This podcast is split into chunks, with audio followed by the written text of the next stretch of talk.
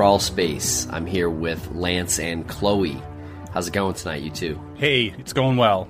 I'm doing great, thank you. And we want to welcome our new sponsor, Blue Apron. Thank you very much to Blue Apron for sponsoring the Crawl Space podcast. Check out this week's menu and get your first three meals free with free shipping by going to blueapron.com slash crawlspace. Okay, so what do we got for everyone tonight? What don't we have for everyone tonight? We have a badass. We have a badass on the show.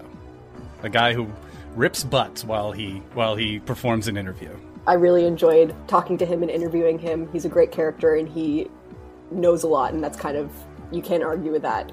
He he just knows the most out of anyone I've talked to. Yeah, we're talking about Greg Overacker. He is one of the original, uh, one of the primary investigators in Brianna Maitland's disappearance. He is a close confidant of Bruce Maitland.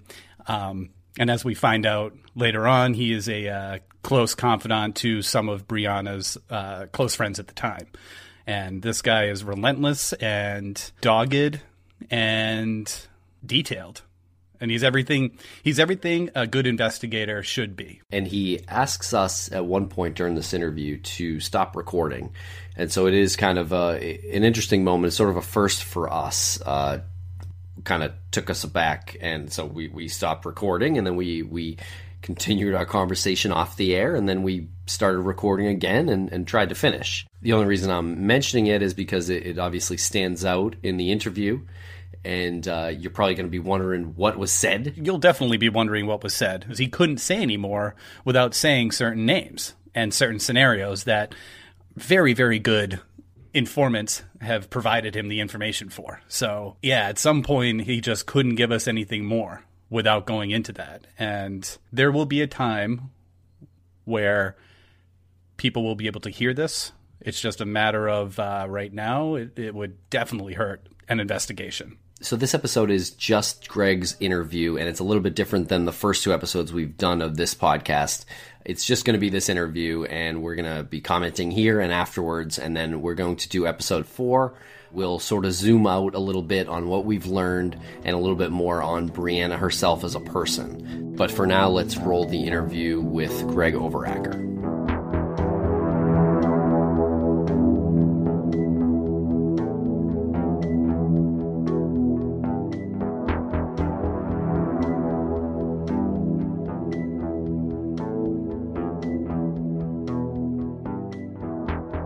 Greg, welcome back to Crawl Space. So, we first wanted to ask uh, what you thought of the podcast so far and the direction that it's taken, and uh, and and the things that have been said on the podcast. I like it a lot. Um, you know, I think Bruce, Brianna's father, really wanted to get some kind of word out. We didn't really know how to do it, so this is a positive thing, and I think he's excited about that. So, in order to create the biggest impact, is there a particular direction that you think we should be going in? And are there any particular details that you think we should be focusing on? When I started listening to you guys, Maura's case, and you guys helped me get in touch with John Smith, um, you know, I, I don't know, and I told you this, I don't know a lot of details about Maura's case. I know an overview of it. I met John years ago, and um, the difference between Maura's, I think, and, and Brianna's situation is that we're quite sure that there's a group of people up there that know what happened to Brianna and that they won't speak up. And on the disappeared episode, I mentioned that. I just think that getting the word out is enough, is, is a positive thing. Someone needs to speak up. What are your thoughts on the evidence that has been collected and presented by Mark Harper and MJA? I talked to Mark once on the phone, and um, you know, I think that that group did some positive stuff. Um, you know, it's always good to have people out there searching and stuff like that. But there's a lot of questionable things that I heard on your podcast that I, I don't understand. First of all, I heard him mention that he found zip ties with hair in it and a hypodermic needle in Brianna's car when they looked through Brianna's car. I find that a little hard to believe. In fact, I find it extremely hard to believe the number one man in uh, VSP right now, I believe he's the number one man, is Matt Birmingham. Matt at the time processed Brianna's car himself. I don't know how much you know, the average person has to deal with the Vermont State Police or any state police, but I, I do, I have. And th- these guys are, they know their business. And if that man processed that car, there's no way on earth that he left a hypodermic needle in there or zip ties with hair in it. So I don't, I don't know what to make of that. In their defense, I'm sure they, they have great intentions and and they're doing a noble thing and all this stuff. I just don't know much about them. It's a big no-no to do an investigation if you're not licensed as a private investigator. I, I was just under the assumption that they were a search team. Uh, you know, they have 503c status where they don't, you know, they're a, te- a nonprofit organization. If that's the case, in in their, you know, out asking questions and stuff, that's a that's a big problem. And from what I've heard, that's what they're doing. Now, I could be wrong. I don't know. Maybe they are licensed private investigators. I don't know. I can't in a million years picture that there was anything like that in that car. And, you know, that car sat on Bruce's property for quite a while. And, you know, people came up and, and looked through it and gawked at it and stuff. And that's why he finally got rid of it. He ended up junking the car. It just became a thing where it was an oddity. You know, they got up there and they did look through it and they did search and stuff like that. Um, I think the other thing that came up was what they had found a pair of panties.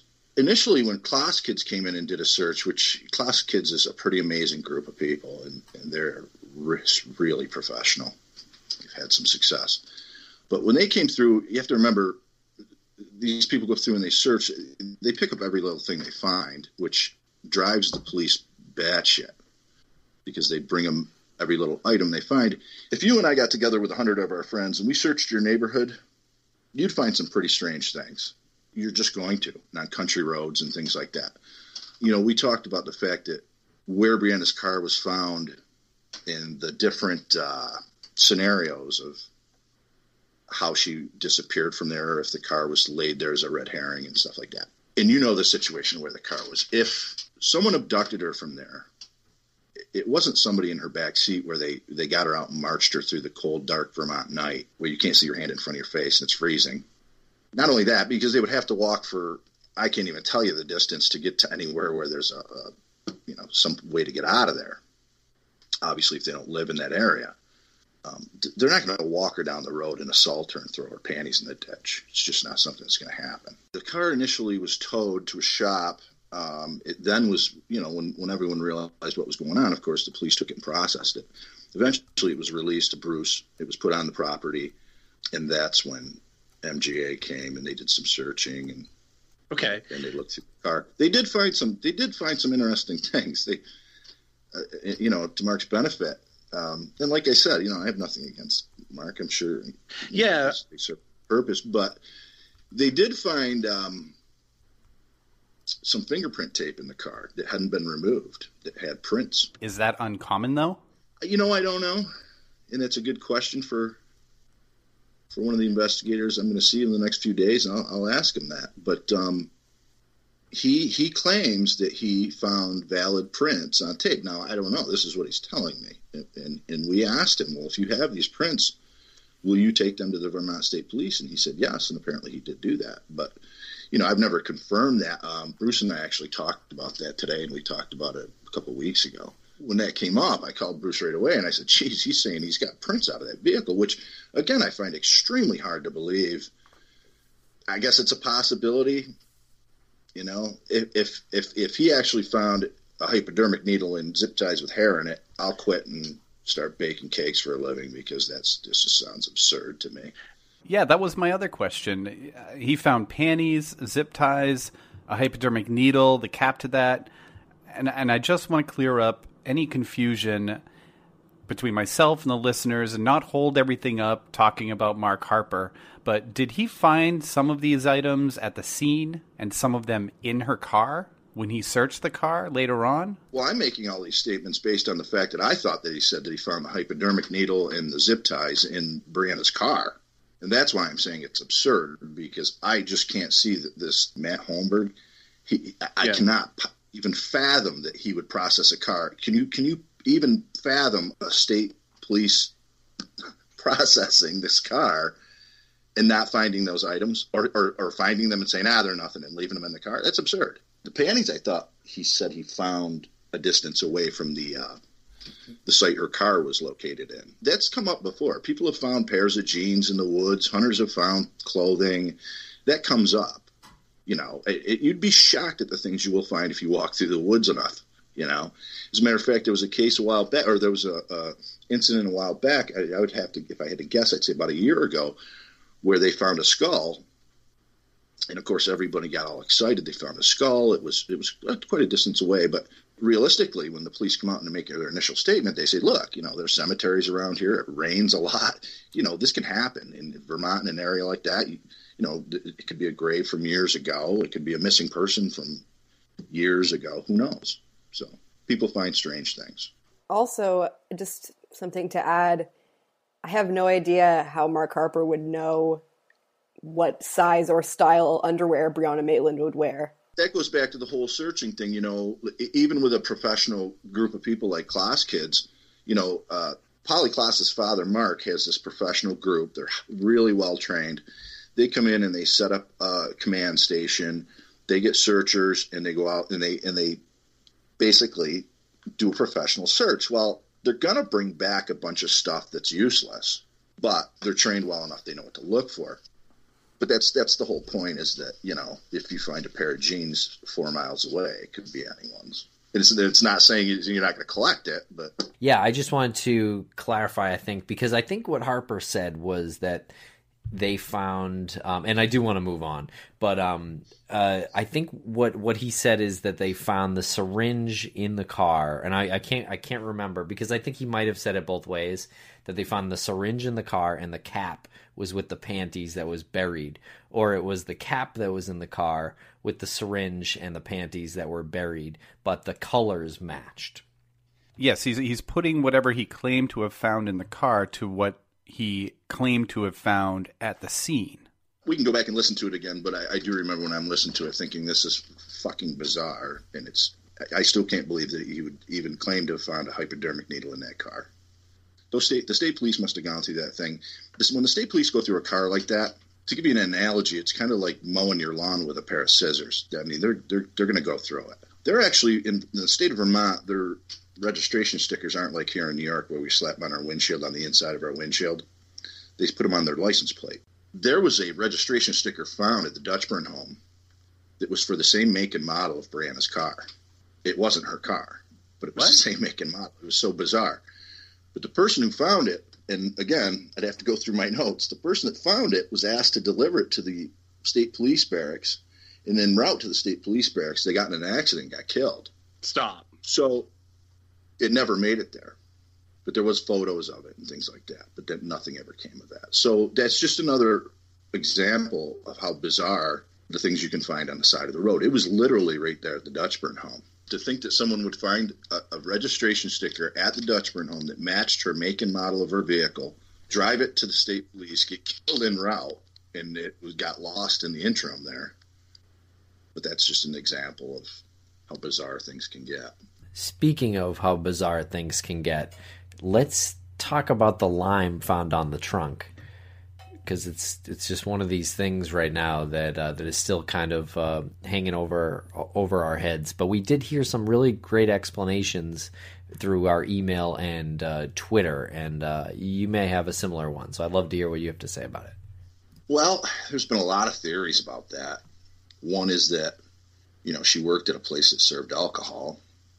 I used to work when I was a kid. When I was her age, I worked at a restaurant. I was a dishwasher we go out back at the end of the night, sit at the back of our car and drink, say goodnight to everybody, take off for the night. Could have ended up there then. Could have stopped at the Dutchburn home and had a, you know, drink at the at the back of her vehicle with somebody. It was the it was the theory, and there was actually a lot of tips that she was meeting someone there. And we we talked about the fact that it wasn't a meeting place, but it would be a spot that someone could say, "Hey, she's en route home. I'll meet you there. You know, I got something for you," or you know, let's be honest, let's smoke a joint or whatever. And it could have ended up there then. And then there's a theory that uh, oftentimes it's used as a as a base when um, cooking drugs. You know, they put it. Yeah, we've had a couple people tell us that. Yeah. Yeah, how is it used? It's used. It's it's like a what is it? A cooking base where they put it in the spoon. I'll be honest with you. I think that that's I think that that's going after something, a real minute thing that's looked overlooked at. mm-hmm. You know, the car was basically, and I think we talked about this. That car was basically a rolling dumpster. I mean, 17 year old kid. If you looked at the photos of it, there's food containers in the back. There's clothing. There's, you know, she's a girl. She's got makeup in there. She's got probably jewelry. You know, maybe maybe it does have something to do with it, but it, it's. I think people overlook at that. It's kind of like when we talked about the photos of the uh, the back of the car, and there's these photos where there's dings in it in the muffler and right. stuff like that.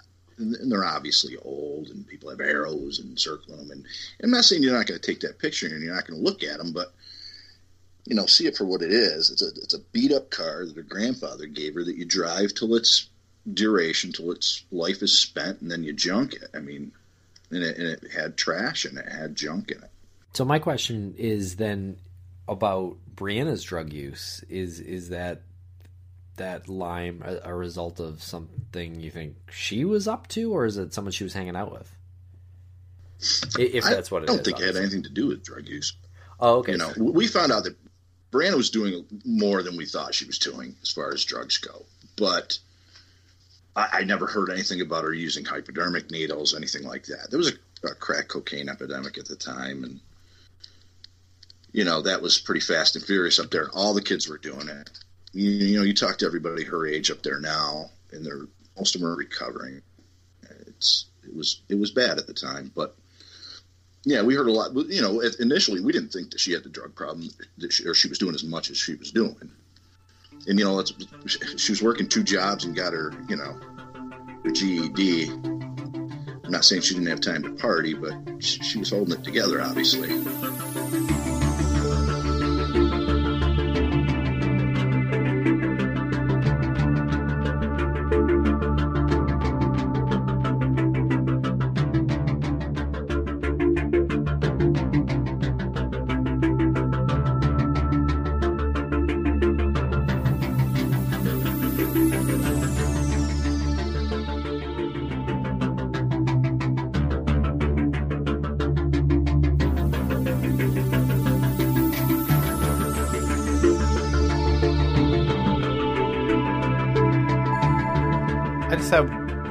Question about the car.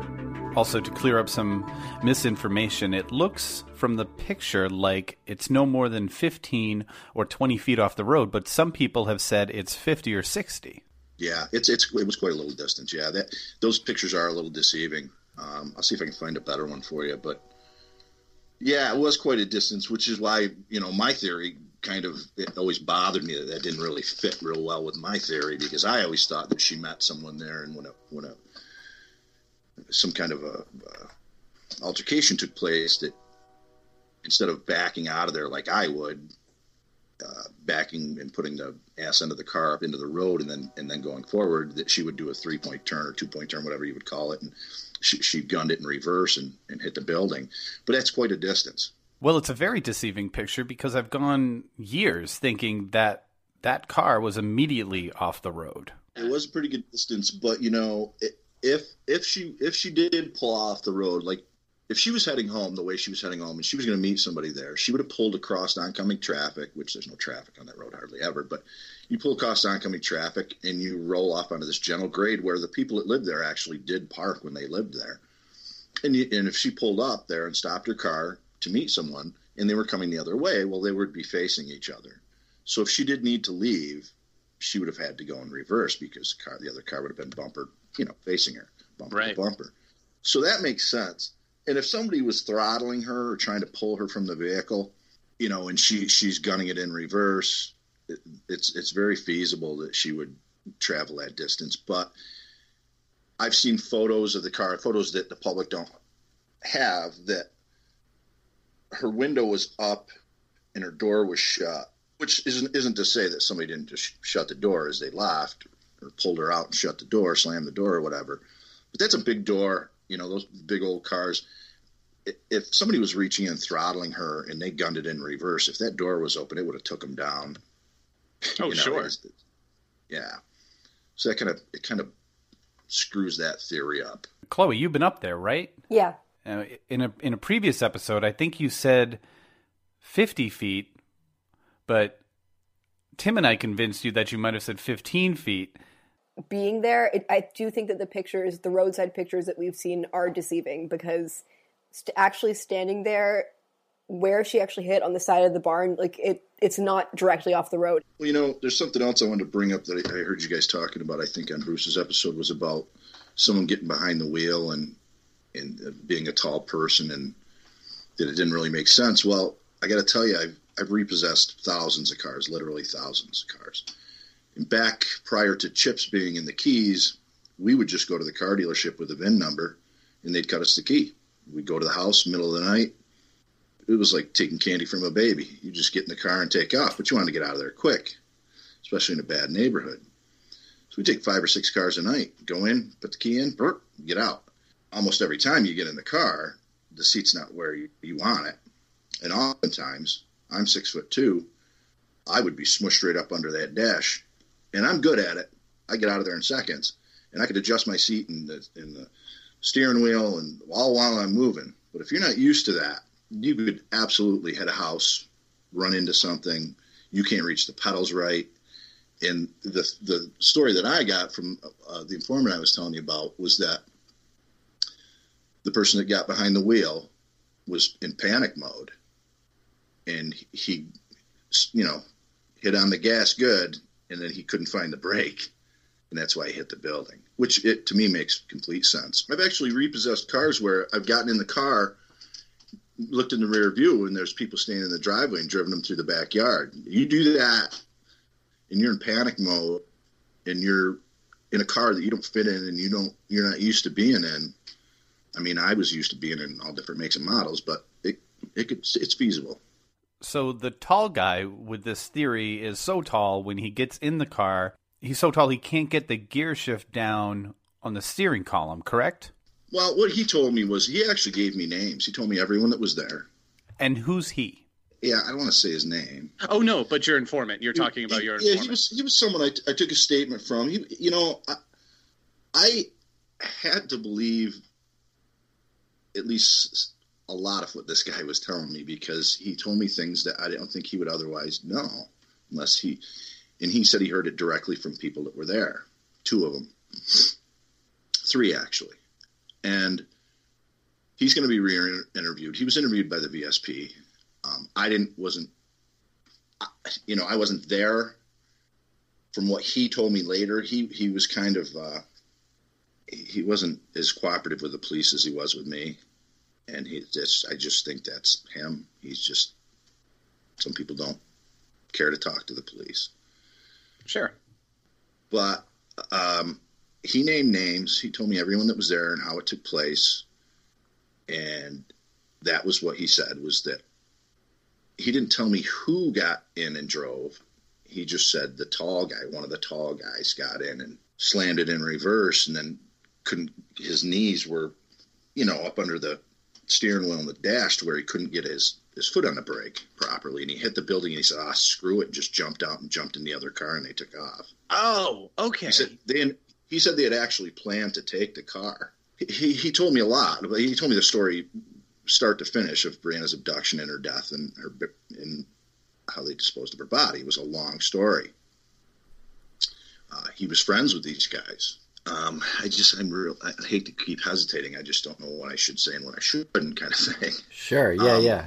Um, did but did you say that he was going to be interviewed by the police again, or you said he was going to be interviewed again? I don't know. They were, you know, they they keep some things, and rightfully so. They keep things under their hat.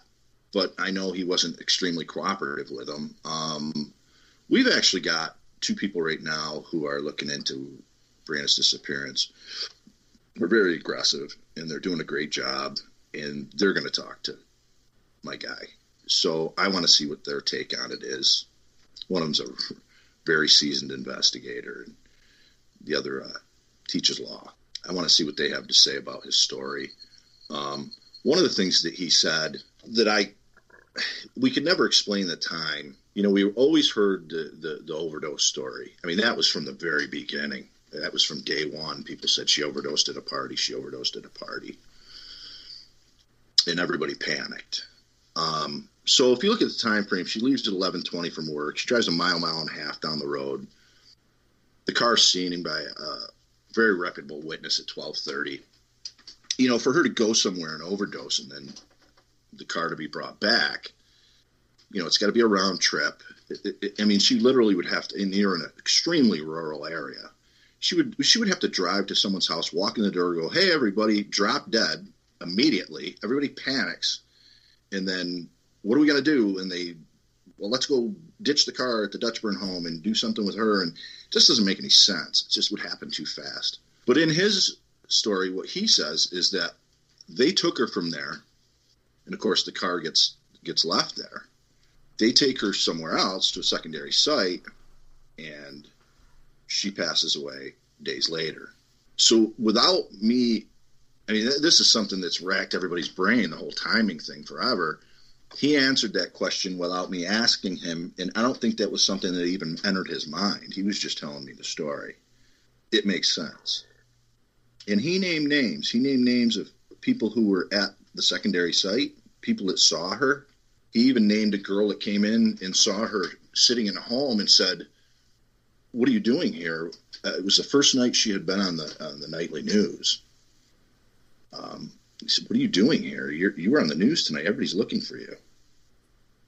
That that moment sounds sounds uh, insane. Sounds crazy. Yeah, I want to hear more. Yeah, to tell me more about that.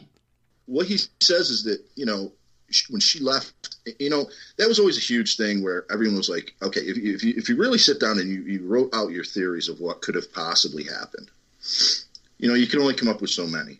One was that someone was in the back seat of her car. That was one that always came up. You know, when I sat down with Bruce and Kelly initially, you know, it was just so much information, but th- this is one of the things we talked about. And so, so let's just say that's one of the theories. Someone's in the back seat of her car, which she probably very well would have left her car unlocked. It's this huge boat of a car. It's old. It's a piece of junk. So someone gets in her car at the at the restaurant, guessing what time she's going to leave, I suppose and she's going down the road and she's doing 55 50 55 miles an hour and they pop up from the back seat and put a knife to her throat or whatever however you want to see this happening that's kind of insane first first of all you don't have any control over what's going on you know and the person doing this wants to have some kind of control you know she can drive off and hit a tree she can whatever but uh and then if he's alone he's got to march her away from there for miles on a very cold night in the pitch dark so it really doesn't make any sense you know, the other one was that she met somebody there, and it was okay. So there's only so many theories. When he tells this story, I don't think he'd gone through all this in his mind. He was telling a story. He didn't. He didn't. I don't think he. I don't think he sat down and said, "Okay, how can I make this believable?" he just told me, and some of the stuff got a little far fetched. And he goes, "I don't know, man. This is just what I was told, and these were the people that were involved, and they told me this on multiple occasions." So basically, he said that when she left, a car pulled out and followed her to the Dutchburn home. Um, when she got to the Dutchburn home, there was an obstruction in the road. When she went to stop, guys came out that were waiting there and they boxed her in. Car behind her, guys coming out. She doesn't know what the hell's going on. And they pull her from the car. The tall guy gets in the car, goes to leave and he hits the house and says, "Screw this! I'm not taking the car. I'm just going to get out of here." Jumps in the car and they leave. Now, yeah, there's you can punch a million holes in that story. You really can, but it was wild that he told me everyone's name. He told me that one person actually dropped something at the site and went back and was upset that he had to go back to look for the item that he personal item that he dropped there. It's just strange things. But either way, he answered this. He answered the question of the time frame that being so close from the time she left and the time someone witnessed the vehicle, because it was quick.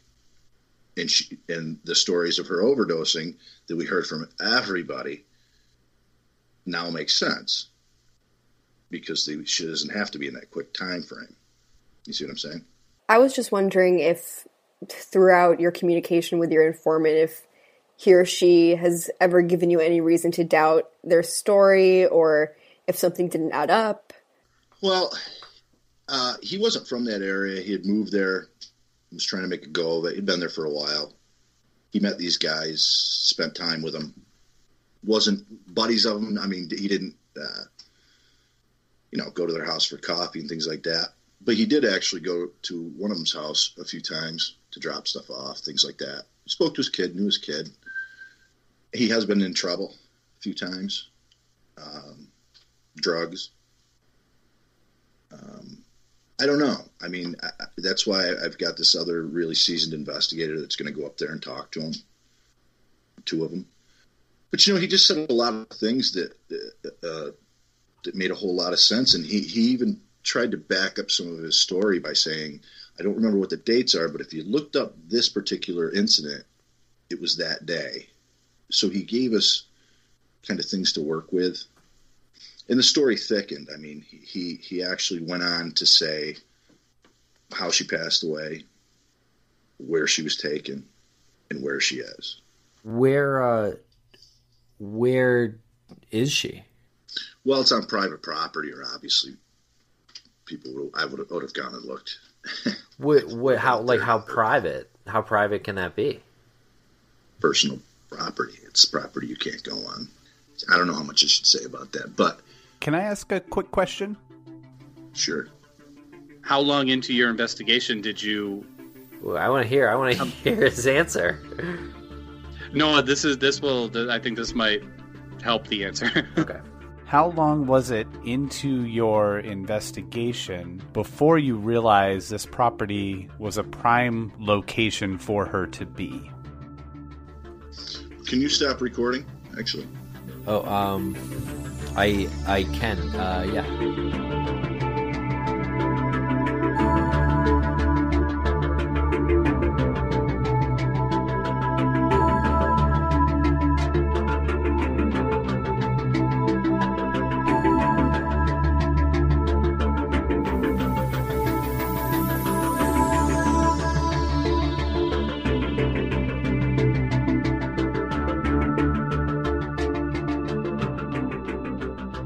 So we're back after Greg asked to talk to us off the air.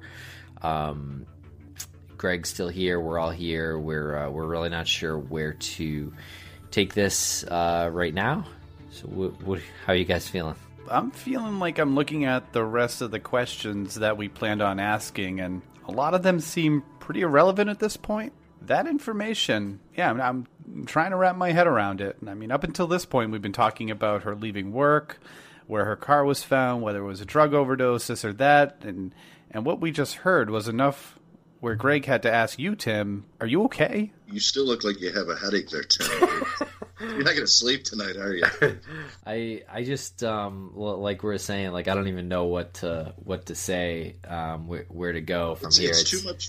It's too much information. I mean, is it worth asking just some of our follow up questions, just loose ends from Bruce's interview while we have him? Sure. Yeah. Yeah. It's it's tough to digest uh, everything in, in totality yeah. that, that, we just learned. So yeah. let's uh, let's throw out a few more questions and uh, and see if we have the energy to to continue it all. So we know that Brianna stayed with several friends and two boyfriends after she moved out of her parents' home.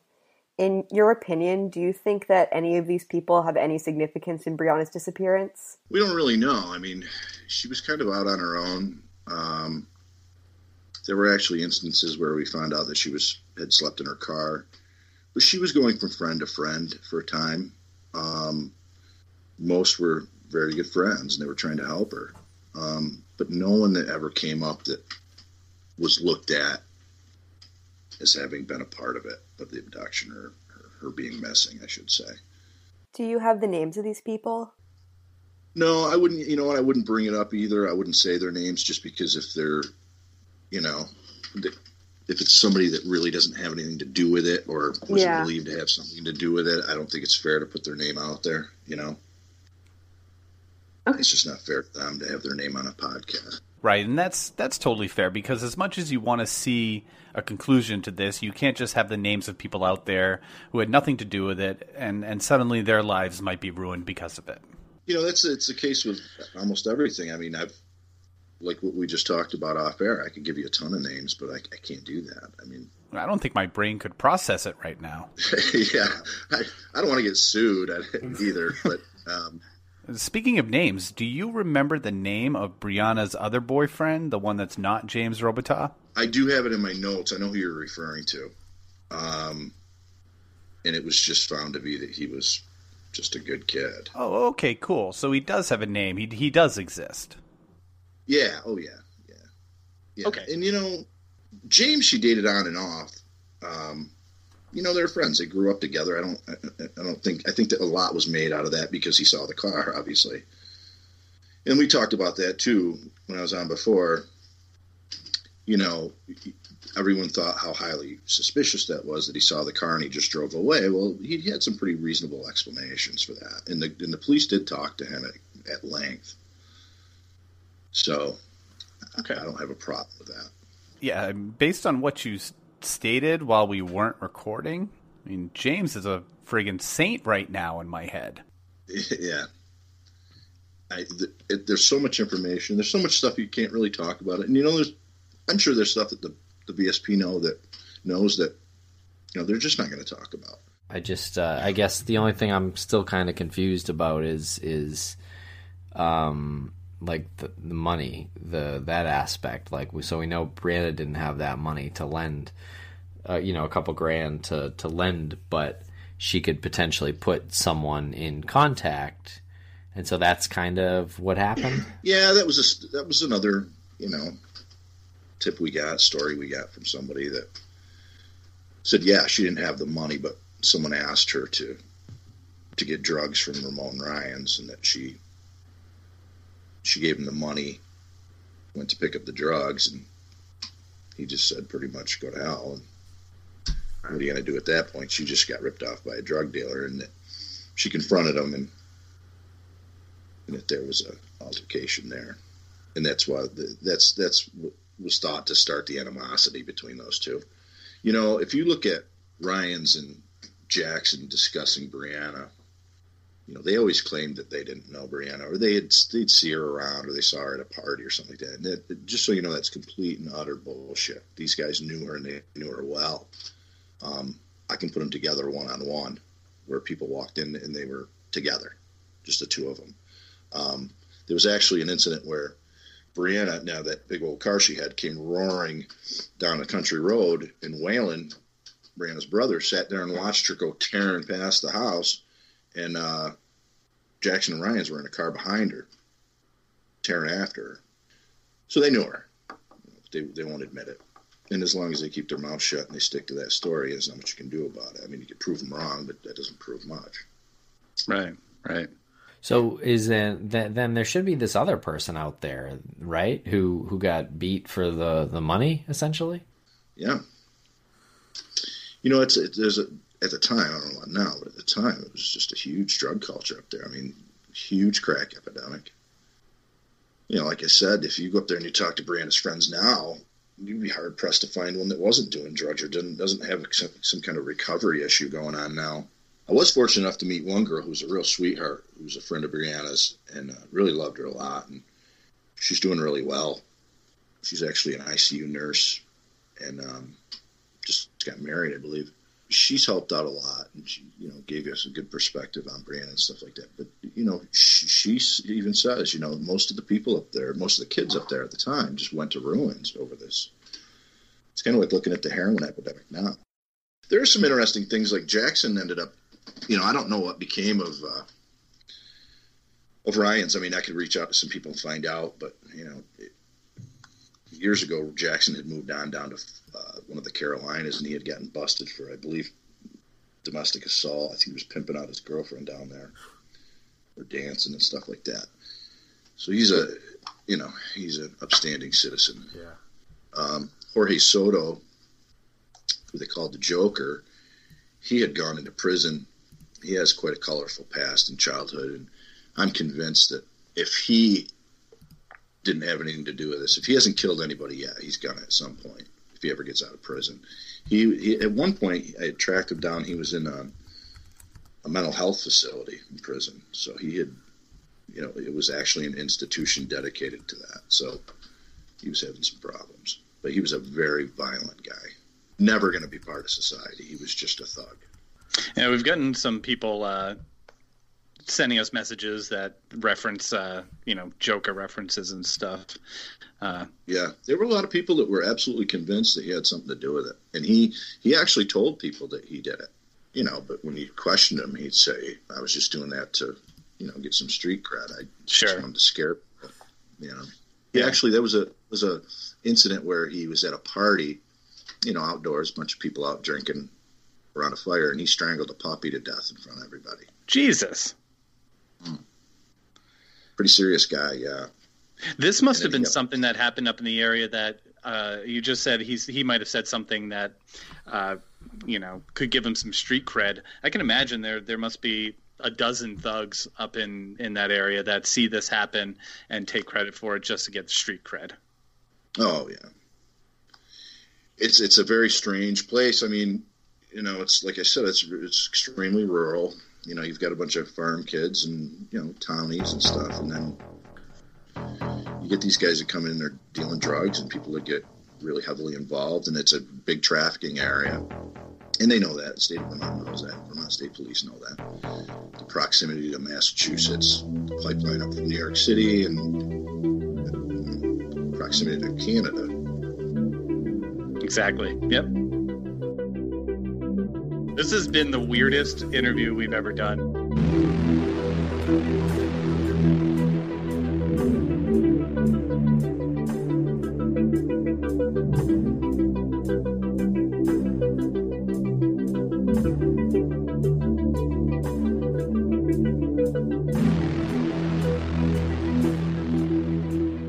Okay, what'd you guys think?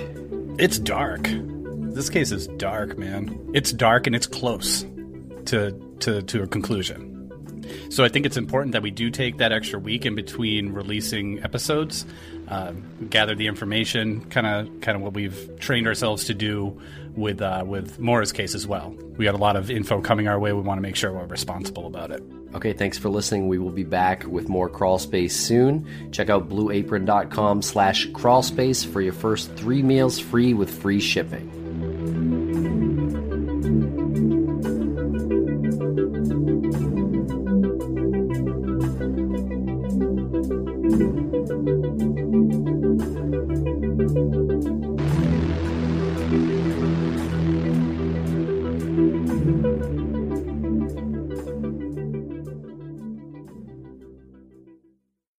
Person goes missing, their loved ones often find themselves overcome with worry and grief.